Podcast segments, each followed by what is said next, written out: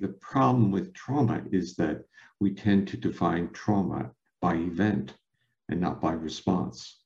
So if we were, in a sense, uh, better witnesses of ourselves and others, we would realize that the event uh, changes the probability of the feeling, but the way of predicting is really to see or ask the individual, how did you feel? What happened to your body? What does it take to do the impossible? What does it take to level up your game like never before? What does it take for individuals, organizations, for even institutions to achieve paradigm shifting? Nothing is ever the same again, breakthroughs. Our mission is to decode the neurobiology of flow and cognitive peak performance access the minds of maverick scientists, groundbreaking innovators, and world leading experts to understand what it takes to achieve ultimate human performance so you can feel your best, perform your best, and accomplish your boldest goals.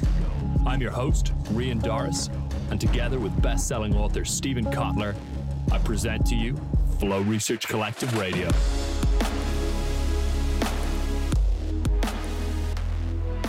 Porges. Welcome to Flow Research Collective Radio. It's absolutely great to have you here. Thank you for inviting me. It's a pleasure to meet you and to be live well or recorded with you. So thank you. I appreciate that. Yeah, it's going to be a really fun conversation. And I wanted to start off just by reading some of your own words back to you and, and um, getting your take on, on this quote, which is from your book, The Polyvagal Theory neurophysiological foundations of emotions, attachment, communication, and self regulation. And in this passage, you say, by processing information from the environment through the senses, the nervous system continually evaluates risk. And you say, I have coined the term neuroception to describe how neural circuits distinguish whether situations or people are safe, dangerous, or life threatening. Because of our heritage as a species, neuroception takes place in primitive parts of the brain without our conscious awareness. So, to kick us off, I was wondering if you could elaborate on neuroception. Yeah, yeah. well, thank you. I've actually kind of updated it a little bit because virtually every living organism has a neuroception of threat. It detects risk and basically tends to go into some type of defensive mode. But through the evolution uh, that led to mammals, or what I call the phylogenetic journey from asocial reptiles to social mammals. There's a repurposing of our physiology, of our autonomic nervous system. And there's also a repurposing of neuroception. Now that nervous system detected cues of safety. And the magic word or the pivotal word is detection and not perception. If we were to use the word perception, we would start blaming people for not detecting things because we'd assume that there was an intentionality. But by moving it down to an automatic level, which is much more adaptive to reflexively react to cues that are either safe or dangerous, uh, we can both move into states that support our, our defense systems of mobilization or disappearing, shutting down, or turn off threat with cues of safety. And I think what polyvagal theory brings to the fore is this acknowledgement that we as social mammals have a toolkit on board, and that is that we react and respond to cues of safety and turn off our threat reactions. So the world for humans is not just a world of removing threat. It's a world in which we want threat to be removed, but we need more. We need cues of safety. And the model for cues of safety, of course, are the mothers intonation of voice, facial expressivity, and we're still the sense we're we're there. We're vulnerable to to a modulated voice, a sweet talking person. We're very sensitive to uh, individuals whose voices are melodic, and we're very sensitive to people who are facially expressive that join us in because that's how our body reacts. Our body reacts to those features as cues of safety. That's a really great breakdown. So one of the core points I got there is that it's it's not just about the subtraction of threat; it's about yeah. the addition of of, of safety cues. Absolutely, and the problem is that it's a hard thing to to put into practice because our culture is so objectively uh, focused on removing threat. You know, and that's why we have armies. That's why we have uh, missiles. The whole idea is that we offset threat with additional threat. We don't offset threat with cues of safety. But that's how our nervous system works. Our nervous system works to offset cues of threat with cues of safety. That's why, when, like during the pandemic, the pandemic has been this really challenge to our nervous system, a paradoxical challenge because it's a true threat. You know, our body's under threat. There's a pandemic out there, but what has been the go-to mechanism to mitigate threat for for social mammals? And we're social mammals, and that is to interact with our own species. So for us, social behavior. But what happened during the pandemic? The opportunity to behave socially or interact with others became a threat. So it's a very complicated situation that the public health message was to remove threat. Don't interact with people, stay away from potential pathogen. But the nervous system needs interaction. So for some of us that we you know, we live with someone we get along with, we're able to have a degree of social interaction that calms us down. For many people, it's their pets more than their spouses or their partners that enable them to calm down.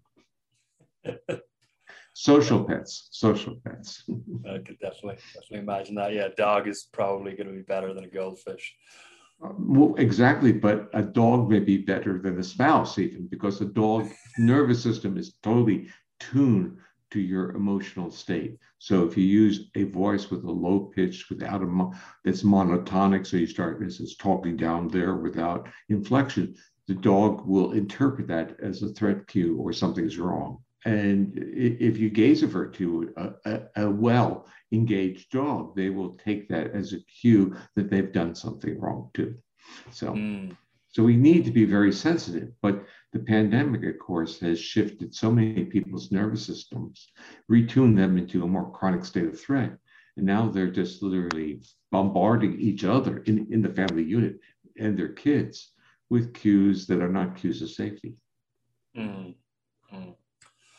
So I want to come back to other examples of safety cues in a moment. But before we do that, just to ensure everyone's up to speed, I'm going to ask you a question that I'm sure you've had to answer thousands and thousands of times over the last few decades, which is just to break down what polyvagal theory is for, for sure the the quick way of telling that story which is what i often say the least the story I least like to tell because it can go on and on. You know, it, it's like 30 years of work or more. Um, but if we think about one important point, and that is our physiological state, our physiological state influences how we react to the world. So, in more scientific terms, we would call it a mediating variable, mediates how we react to external stimuli, gives us categories of response, or in psychometric statistics, it's an intervening variable. And the issue is when we learn about behavior, whether it's through an educational model or conditioning learning models, we think of it as a deterministic model. We give people information, they process, they give a response. We tend to be less aware or cognizant there's anything in between. You know, we talk about, oh, the bright person will take the information and process it. So intelligence is that mediating variable. And what we have forgotten is the personal experience. If our body is in a state of fight flight or in a state of defense, we don't process information on a learning curve very well. So we have to acknowledge that the physiological state that we're in determines in part how we react to the world, how we learn, how we interact with each other, and how we create cooperation, how we create community, and how we socialize with others. Now, what polyvagal theory does, it tells you more. It tells you what those different physiological states are, and that those physiological states are basically a mirror of the evolutionary history of the neural regulation of our visceral organs or our autonomic nervous system and where the newest ones are really this kind of a social system and where social behavior, facial expressivity, vocalization are linked to calming mechanisms of our heart and our viscera. So when we are happy, when we are functionally feeling safe, where safety is not operationally defined by not having threat cues, but by a bodily state, we become spontaneously emergent, spontaneously social, and we become co-regulators of each other. It's our natural predisposition is to interact and co-regulate. But when our body gets into states of threat, and we tell people that if you're in that state, you need to socially interact, the cues will not work. People will give hugs and they'll be rigid. People will pull back. People will gaze avert. Uh, the body is, in a sense, taking the lead, even though the mind is saying being social. The body is saying, I'm not, I'm not accessible for that sociality. And we know that physiology, as people use the term uh, sympathetic arousal or states of fight flight. But the bottom line of it is our nervous system is in a threat state. So, anxiety is another word we use for a label of when our physiology is now in this state of defense. So, that is evolutionarily older than a new circuit which links face with uh, vagal regulation of the heart. And that new circuit we're going to call in polyvagal theory the ventral vagal pathway because it comes from a brainstem area that is, excuse me, ventrally in the front part of the body. So now we have a, a sympathetic nervous system, a ventral vagal circuit that's linked with the nerves that regulate the striated muscle of the face and head. So vocalization and facial expressivity. But now the oldest evolutionary circuit is functionally a dorsal vagal circuit, comes from the back of the head. And when this circuit, which is very useful in supporting health growth and restoration, and it's very useful in regulating organs below the diaphragm, but when this circuit is re- recruited in defense, we can either totally collapse, pass out, we can defecate, or we can have gastric pains. And just think of kids who don't want to go to school because they're intimidated or bullied. It often gets reflected in their gut. Think of society and the prevalence of irritable bowel syndrome. That's basically saying that this older circuit is being recruited in defense. If it were recruited in a state of safety, it would support our homeostatic processes. So we have this evolutionary hierarchy. So you now have a rule about how the autonomic nervous system gets recruited to serve our adaptive functions. When we are safe and have cues of safety, we are spontaneously engaging, and sociality becomes a portal to help basically support our physiology, our health, growth, and restoration. When we're under a state of danger or threat, we take away, we retract reflexively through those neuroception processes. We take away that social engagement. It enables our heart rate to be more rapid and our autonomic nervous system not to be impeded by a constraining a system that keeps it calm. You take away the brake, and now the system, if needed, can really be expressive. And that's our fight flight sympathetic nervous system being so uh, sympathetic being used in defense would be called fight flight. Sympathetic being used in safety would be called exuberance and excitement, passion. And then we have this older circuit, this dorsal one, and when that's used in defense, we shut down. We and ancient vertebrate that are, in a sense, way back in the evolutionary journey of, of vertebrates, and mammals are the newest vertebrate. Those ancient vertebrates, their primary defense system was to immobilize, stop breathing, and appear to be dead. And that was a regulator when there wasn't enough food, wasn't enough oxygen, and they could just be dormant. But we don't have that option because we need oxygen. So in sh- that's the short bit that those different states, uh, which are triggered by neuroception, are ordered in an evolutionary hierarchy in which the newer circuits is as inhibit or contain or constrain the older circuits. so I um a few days ago here in Mexico City got really really bad food poisoning, and uh, I had a my heart rate variability went down to seven. Uh, so single digit seven on my heart rate was 105 mm. or something like that. Yeah. And that was while I was asleep. So I think that that would be an example of sort of acute sympathetic dominance in response to something yeah, physiological. Yeah, you exactly. But you have to again sit back and interpret it from the intelligence of what your body is doing. Mm. If you have a pathogen something in the food. Uh, often fever is useful, often increasing metabolic output is how you raise the temperature to kill the pathogen. Now, you do that, you can't get the heart rate up to those chronic high levels because your pacemaker is really at a level of, of let's say 60 beats per minute, 65. If we took the vagus off the heart, your heart rate would be more like 90 to 120.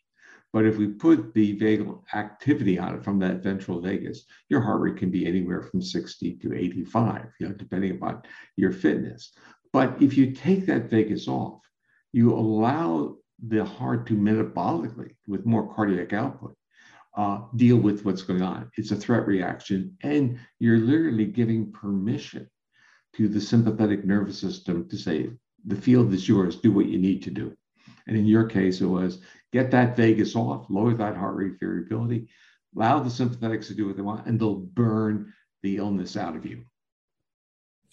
Right. And and in this case, it was it was very useful and it did burn the illness out of me very effectively. However, what I'd love to ask you about is sort of chronic sympathetic dominance, where heart rate variability yeah. and obviously th- those are those are physiological correlates to something that is causally distinct from that. But what drives sympathetic dominance in a in a chronic fashion where people are well, stuck in the nine out of ten?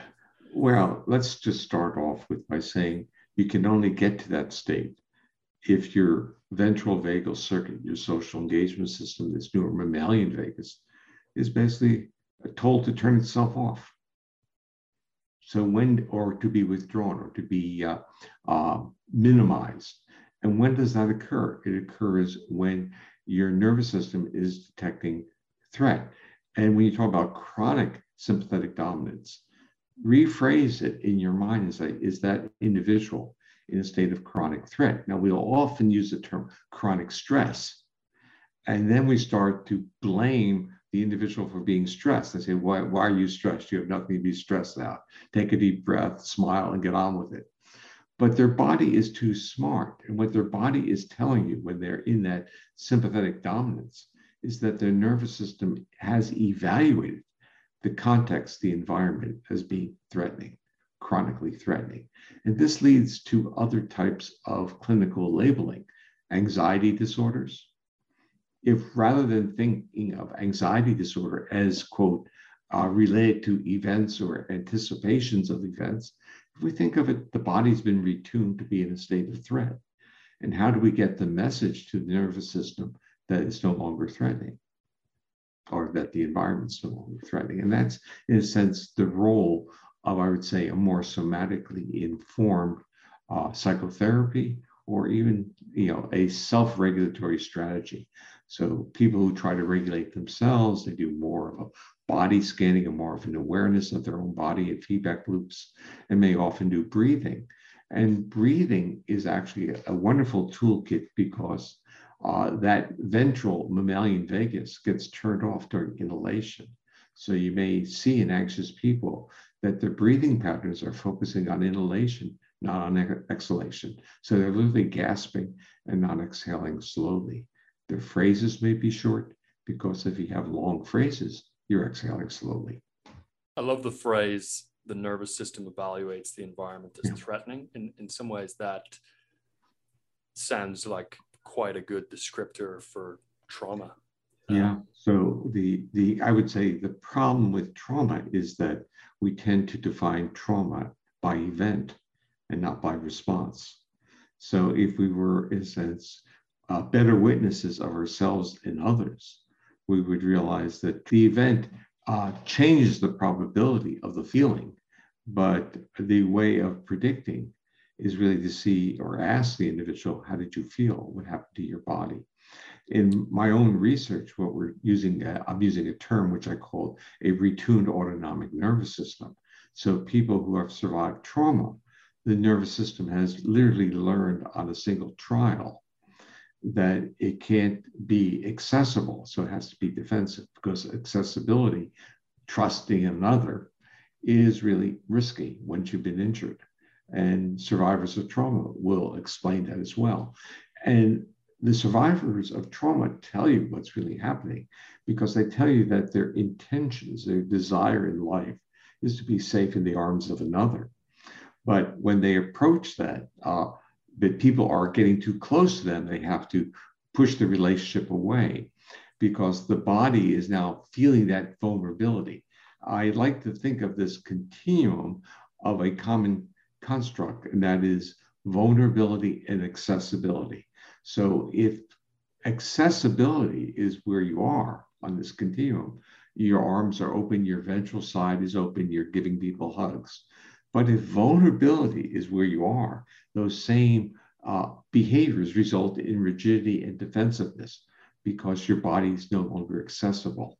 Because if you become accessible and you have this trauma history and a retuned nervous system, that accessibility is a trigger of vulnerability.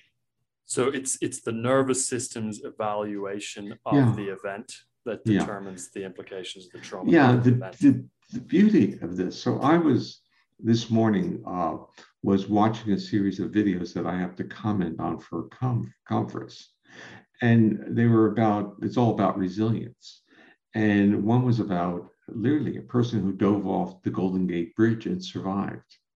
And when he jumped, he knew he made a mistake, is what he's saying. He, I, he, so it was like, I want, but what he was telling in his in this interview was that his body had a, had a journey.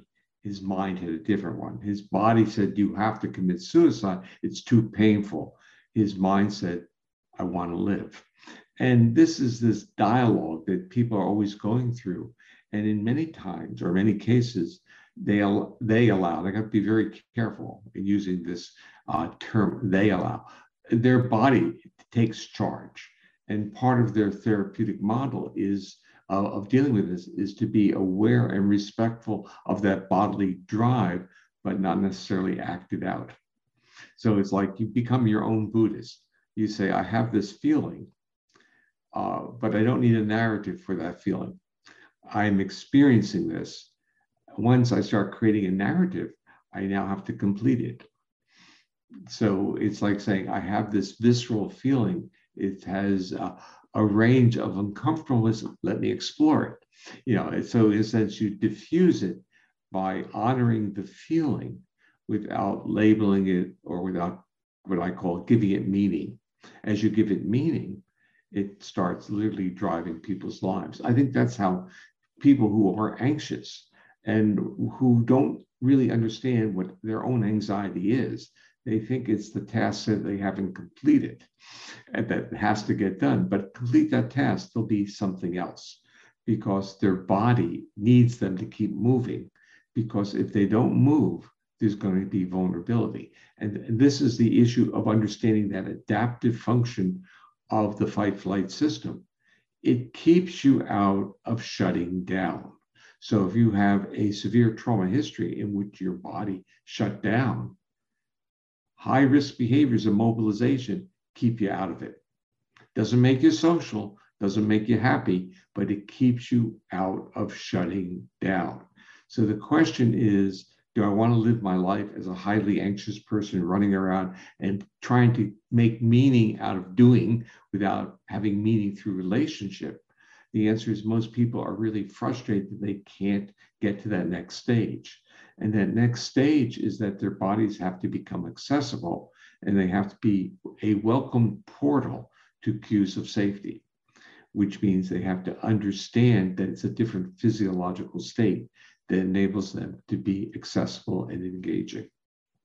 So that relates directly to our audience and the focus of much of our work, which is on peak performance mm-hmm. and, and leadership and I'm curious what you've seen over you know all the years of of advancing this research as some of the biggest impediments that emerge in people's ability to succeed and produce the mm-hmm. results they want in their life due to these maladaptive strategies and due to you know a, a sort of dysregulated ANS autonomic nervous yeah. system yeah, I'm very autonomic centric, but the, because the model is not a causal model, it's that intervening.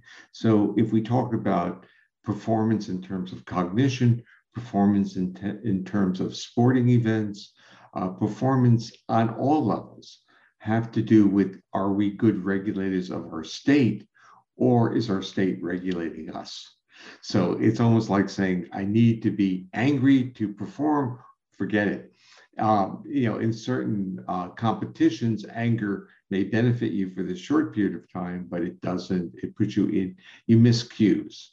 So, you know, in terms of like performance in martial arts, it's all about breath, it's all about detection, it's all about slowing time up. How do you slow time up? You slow it up by calming your body down.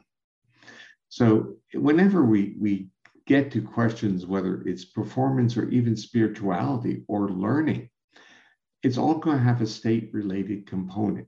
And we have to literally step back and ask the question if we're scared out of our minds, are we going to be good competitors? Are we going to be spiritual people? Or are we going to be, and can we be social? And the answer is if we're scared out of our minds, or meaning our bodies are under chronic threat, who are we? In a sense, we are in a sense defining ourselves based upon what I call the wrappers of our society, which are the demands placed on us and not allowing who we are to be expressed, the core. Hey, it's Joshua with the production team. Thanks for listening to Flow Research Collective Radio. Before we dive back into our conversation, there's something to consider. It may be that today we are under challenged. We're drowning in comfort. Now, in his book Anti-Fragile, statistician Nassim Taleb pointed out something that's of key importance. Quote, undercompensation from the absence of challenge degrades the best of the best. The best horses lose when they compete with slower ones and win against better rivals.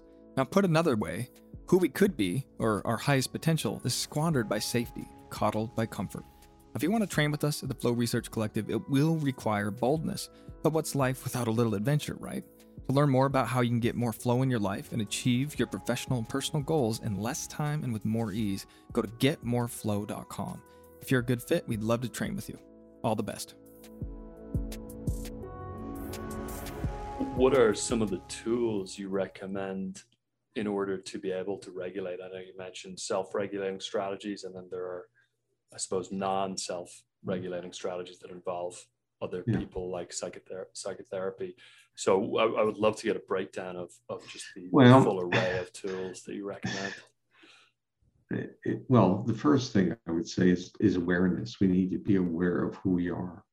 Before we fix ourselves, in this sense, you're asking for a toolkit to fix. And this is very consistent with how we see the world. If something's broken, we fix it.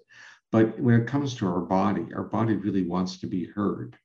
So rather than quote fixing it, which at times may mean not responding to it. It's like when people are anxious and they say, we got to fix that. Don't be anxious so that you can perform. What are they doing? Some of them are taking anti, you know, beta blockers, and other people are, in sense, going through meditative processes of that are not necessarily processes to develop awareness of body, but processes of numbness. So what we want is, in a sense, to honor what our body's doing and literally give it a cue that doesn't have to be defensive. So the cue, I mentioned breathing, and breathing just gives, in a sense, uh, sticks your toe into the door because breathing is a powerful manipulator of physiological state. And when you manipulate it, you can start seeing that your world changes based upon your perception of the world doing inhalation versus exhalation.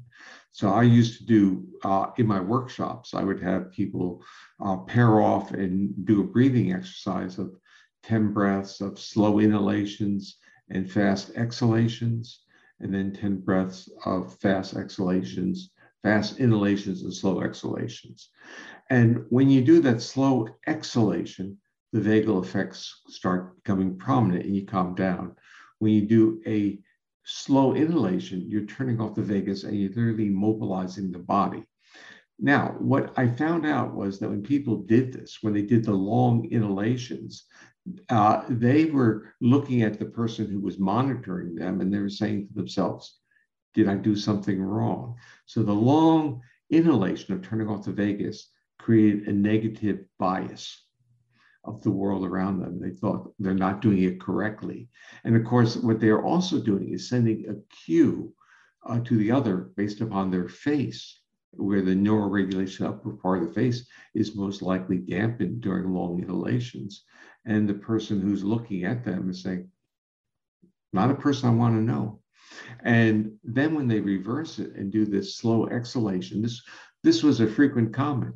They would people would say, wow, I'd like to get to know that person. you know, it's like you're, you're sending these cues. So it meant that our facial expressivity uh, is kind of linked to this visceral state, but the visceral state has an open portal, and that is breathing. Other people can do visualizations. So they do visualizations of calming and meditative type processes. But the bottom line in all, all of this is that uh, the portals into that physiological state are actually literally wired. So we know that visualization through top down will change our visceral state. We know that breathing using instructions that this top down, but the bottom up from our lungs can actually move us into different states. And the portal that I work a lot with is using acoustic stimulation because as we listen to cues of prosody, like a mother's voice, we're sending information up to higher brain structures that are reflexively coming down to that brainstem area and calming us down. And that's how a mother's voice works. There's certain frequencies, modulation of frequencies that are built into our DNA.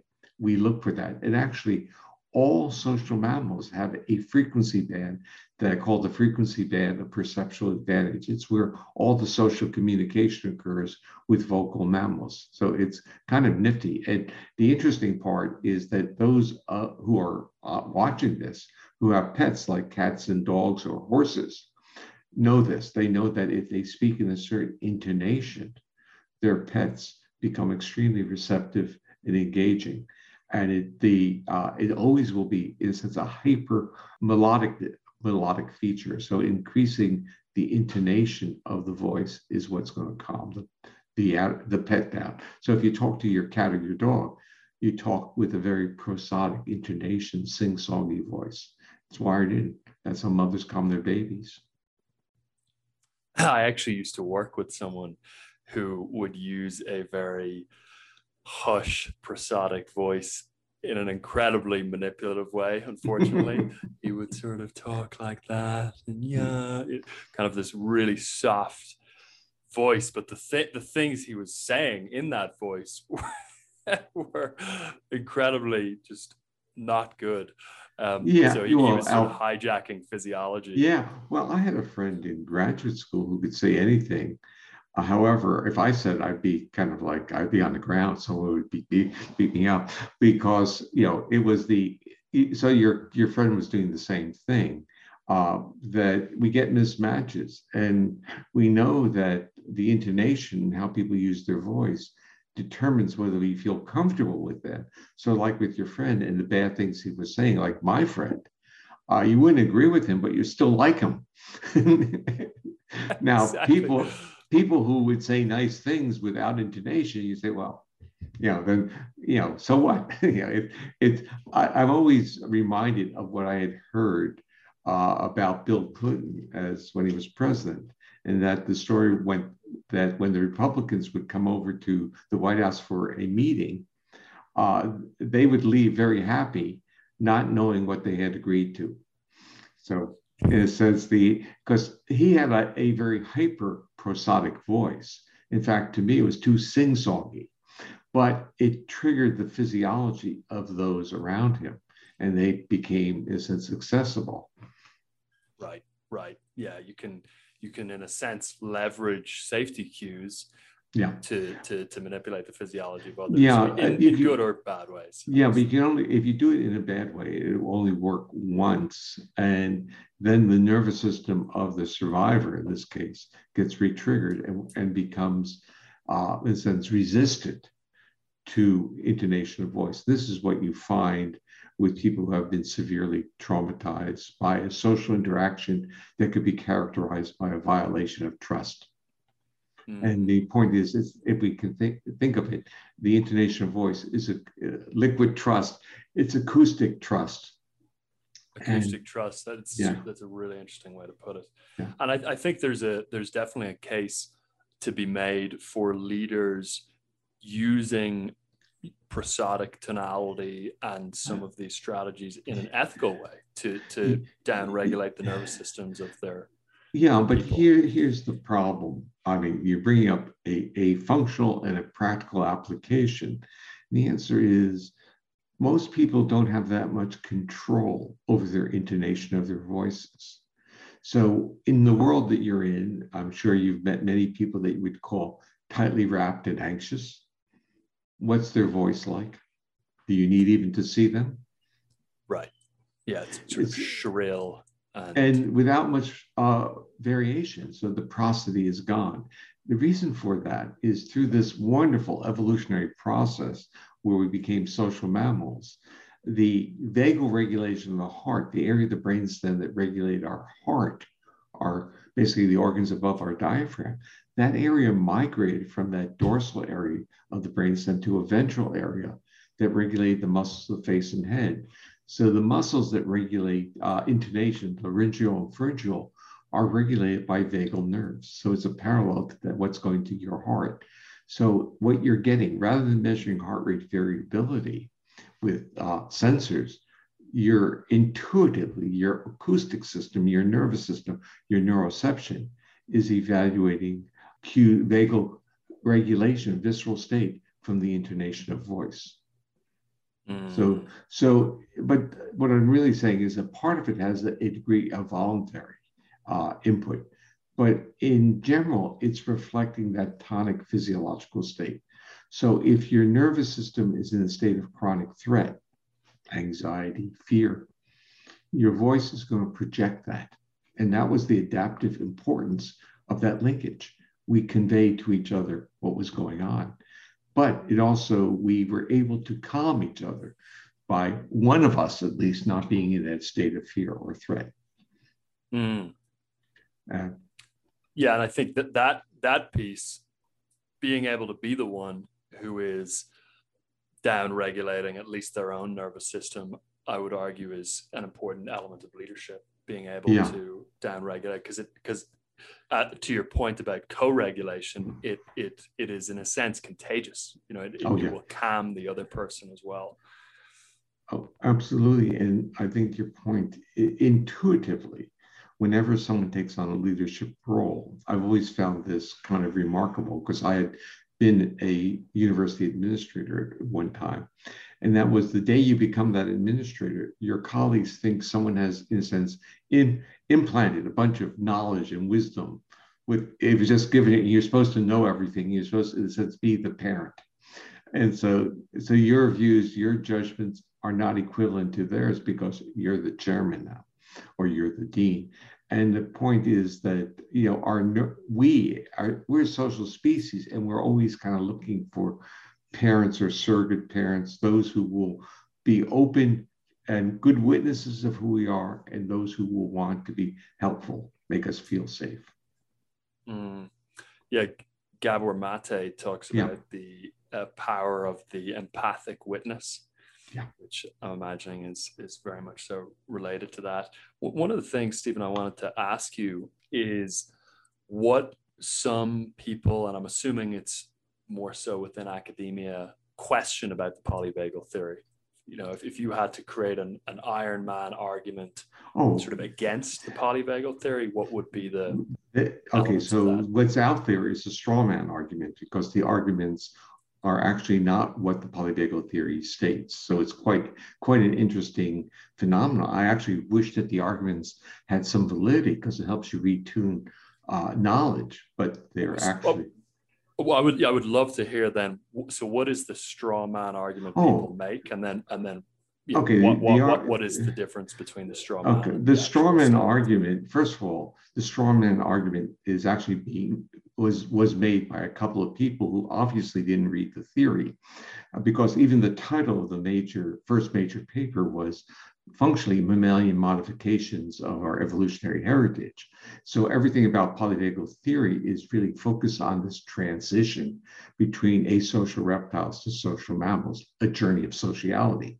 The strawman argument goes back to very ancient vertebrate where they have identified in some fish a myelinated pathway in an ancient vertebrate, and therefore, which comes from the dorsal nucleus. And therefore, uh, since they have found a myelinated pathway back there in this ancient bit, polyvagal theory can't be correct because polyvagal theory emphasizes a myelinated vagal pathway uh, uh, that comes from the ventral vagus and basically states that that's unique to mammals. Well, it is unique to mammals.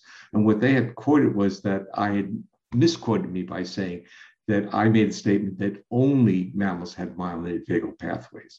And what I, I went back and looked at exactly what I wrote. I said, myelinated vagal pathways from this area called the ventral vagal complex is uniquely mammalian on its evolution. I didn't say anything about you only a myelinated pathway. And there are multiple places where they think they have undermined the theory by showing something in a more ancient vertebrate. But that's not the question. The question is what happens between reptiles and mammals and how does the autonomic nervous system get repurposed. So it's there's a series of what I would call misquotes, and that becomes a strawman argument. And the fact that you know a couple of the papers have been published in peer-reviewed journals doesn't make because those are the statements in their discussion uh, doesn't make their findings undermining the theory. It means that the scholarship was pretty shoddy. And uh, I, if I were to criticize the theory, I would criticize it on other levels.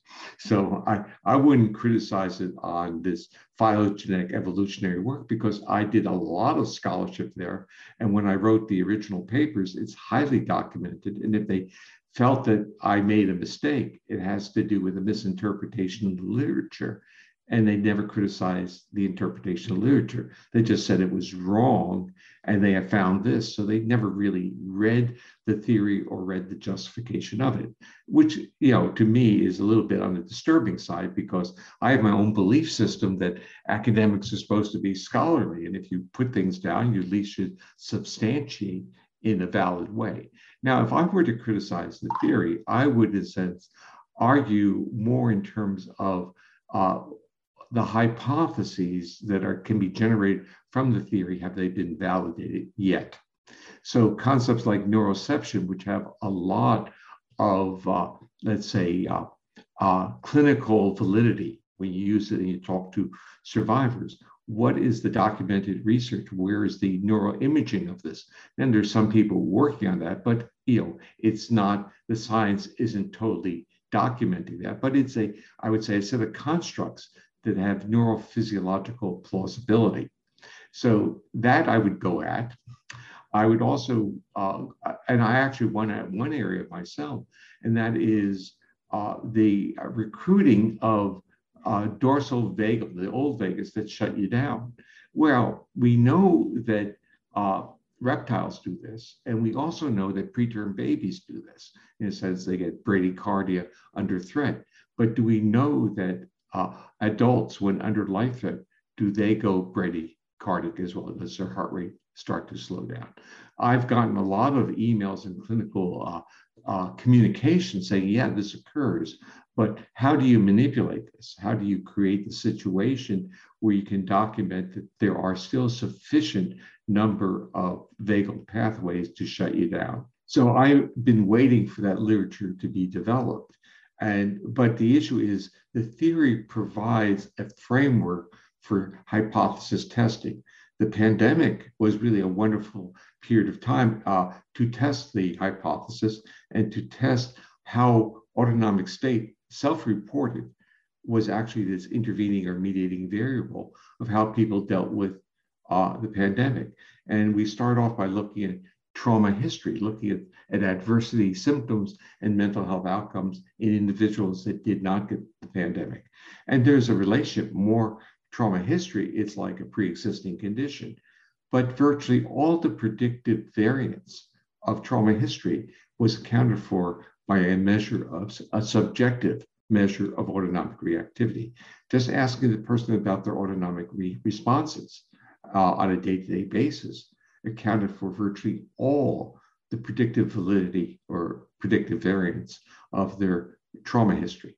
So it showed that with that knowledge, we're no longer, in a sense, deterministically saying that trauma causes vulnerability, mental health vulnerability to uh, of COVID. We're saying trauma most likely disrupted autonomic function, and autonomic function results in poor mental outcomes.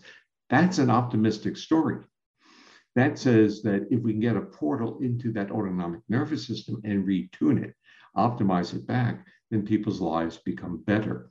And I think that's the message of polyvagal theory. It says this system reacts. It reacts in two directions. It can support more defense, or it can become accessible and support co regulation. And now many of the trauma therapies have embraced polyvagal theory and are trying to move people's physiological state into this more accessible level through cues of safety. And the intervention we developed, called the Safe and Sound Protocol, which uses acoustic stimuli to trigger that ventral vagal circuit, is being used in many of those situations now. That's a really great breakdown. So the the the pieces that you would question yourself are the inferences, the if X, yeah. then Y, yeah. and that's yeah. where more research is needed. Yeah, I see. To me, okay, so when I start this whole idea of a polyvagal theory and published the first paper in 95, I saw it, okay, I saw it as sitting on the shoulders of a long history of science. I didn't see it as paradigm breaking. I saw it as uh, the natural next step and because it was a it's almost like doing a rubik's cube. You look at the literature and now you find the answer. The answer to the question really was in the neonatal intensive care unit bradycardias are, are lethal meaning slowing the heart rate of a preterm baby will die that they'll die.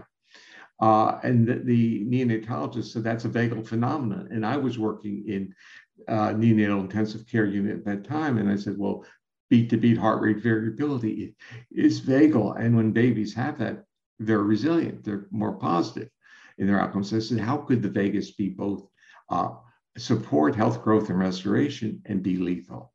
And that was the question I asked that led me to the polyvagal theory. And the answer was two different vagal pathways with different adaptive functions.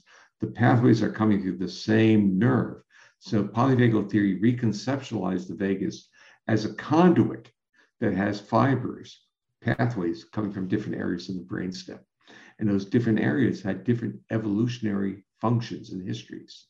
And when you separate them, the world became quite obvious on the clinical level. So, what you had was the clinical world leading to that question.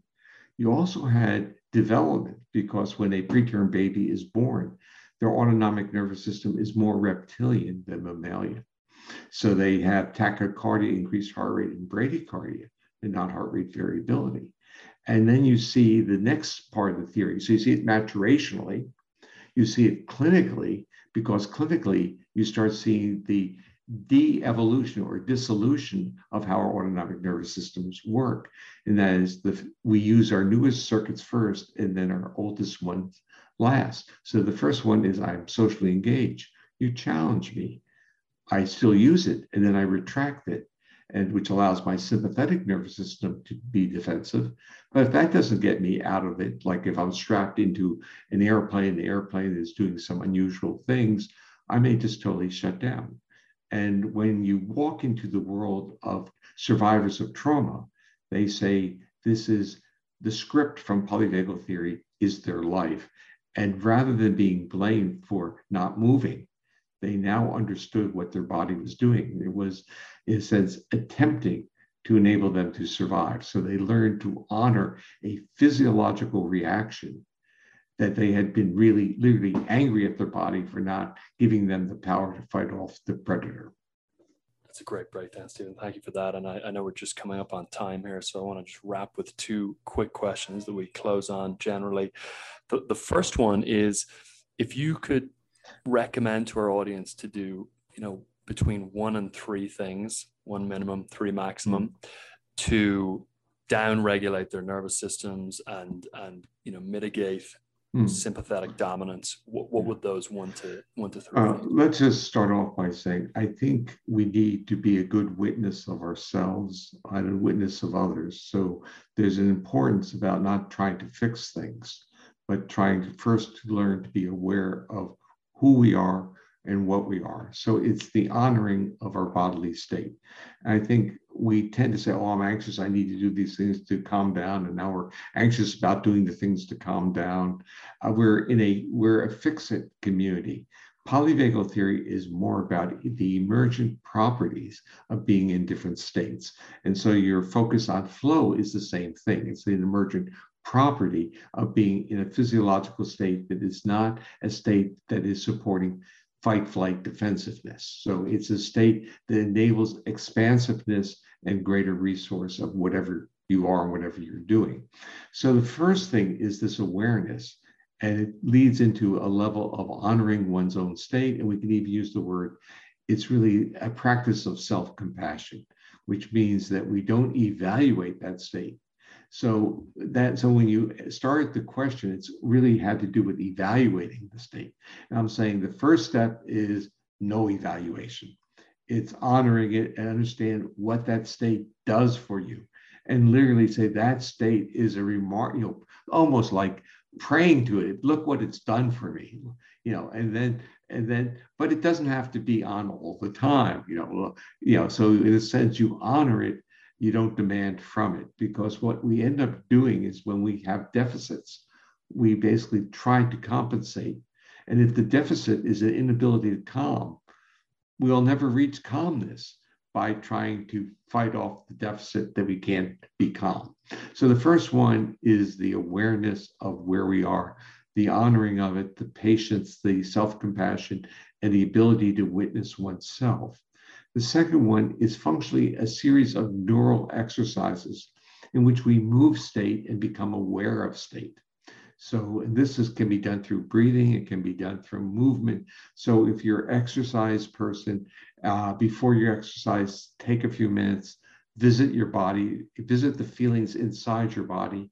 And then when you go and do the treadmill or the elliptical or whatever you're doing, and your, you know, your heart rate's up there, sit still for a minute, listen to the heart, feel what it's doing, listen to your breathing, learn what your body is teaching you. And these are all journeys of what I call journeys of re embodied. And what polyvagal theory does it gives a science, a science for safety, but also a science for a nervous system or brain connection with your organs of your body. And we are products of a society that has vested so much of its resources in telling us not to listen to our body. You know, whether we are children in the classroom or wherever we are, children at home, children in the class, we're still children being told not to honor what our body's trying to tell us. And I'm saying honor what your body's trying to tell us as the first step.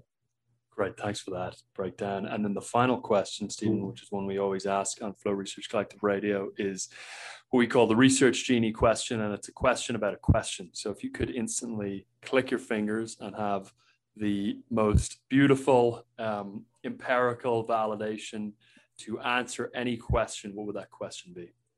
Well, I okay. So I the question for all of us who are on various quests are really a quest on this journey of purpose in life. And actually, I start developing scales of that because from my work within the trauma world, I learned one, if I learned anything, I learned that purpose in life is what is literally taken from people who have experienced severe trauma. And that meant to me that it was a biological phenomenon. So, an understanding of purpose in life and exuberance and our ability to uh, have these emergent properties to explore, to discover, even to be, you know, uh, safe in the arms of another, and also to be spiritual. These are exploratory stuff coming out of us that can only occur when we are safe and purpose in life is really, I view that as, as the core. So that's that's the question in the bottle is what what is man's purpose or woman's purpose or human's purpose in life? Nice. Great. Thank you mm-hmm. so much for that breakdown. And i want to recommend that people pick up your latest book polyvagal safety attachment communication and self-regulation. And if there's anything else that you would like people to know or anywhere else you would like people to support your work you can let them know as well Okay, so if you there's we created a not-for-profit uh, organization called Polyvagal Institute, and it's accessible online at polyvagalinstitute.org. And you know we are developing educational material for different disciplines, and uh, we are trying, in a sense, to enable uh, the principles that are embedded in polyvagal theory to be used in different disciplines. Perfect. That, Stephen, thank you so much for you're your time today. It was fantastic. Much appreciated. Oh, you're quite welcome. Enjoyed the hour. Thank you. Hey, it's Joshua with the production team. Now, your time is priceless, and in terms of dollars and cents, it's valuable. Whether you're an entrepreneur, executive, or a manager, you're paid well. But when you're short on time, you end up in a tailspin. Now, if you want to get more out of less time, just go to getmoreflow.com.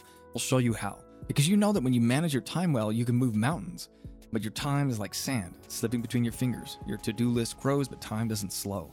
You'd think that with less time you'd work harder or smarter, but a scarcity of seconds makes you prone to procrastinate, which makes things worse. But you can end this time trouble right now. Here's how make more out of less through flow. You don't actually need more time, you already have enough. What it takes is switching to a higher gear of performance to get more out of that time. Now, here at the Flow Research Collective, we study the human nervous system when it's functioning at its absolute best. There's a peak state you can tap into with reliability. It's called flow, or being in the zone. It's an optimal state of consciousness where you feel your best and perform your best, and in it, time seems to slow down. Now, if you want to access flow consistently and reliably, just go to getmoreflow.com. Our protocols come from research out of Harvard, DARPA, and Stanford, and others. Our founder, Steven Kotler's work has been praised by the likes of Elon Musk, Bill Clinton, and Vishen Lakhiani. We draw from over 25 years of flow science to train a wide range of peak performers, from Navy SEALs to Fortune 100 executives. And because our training is grounded in neurobiology, it works for everyone. So if you're interested, just go to getmoreflow.com for all the details. That's getmoreflow.com. All the best.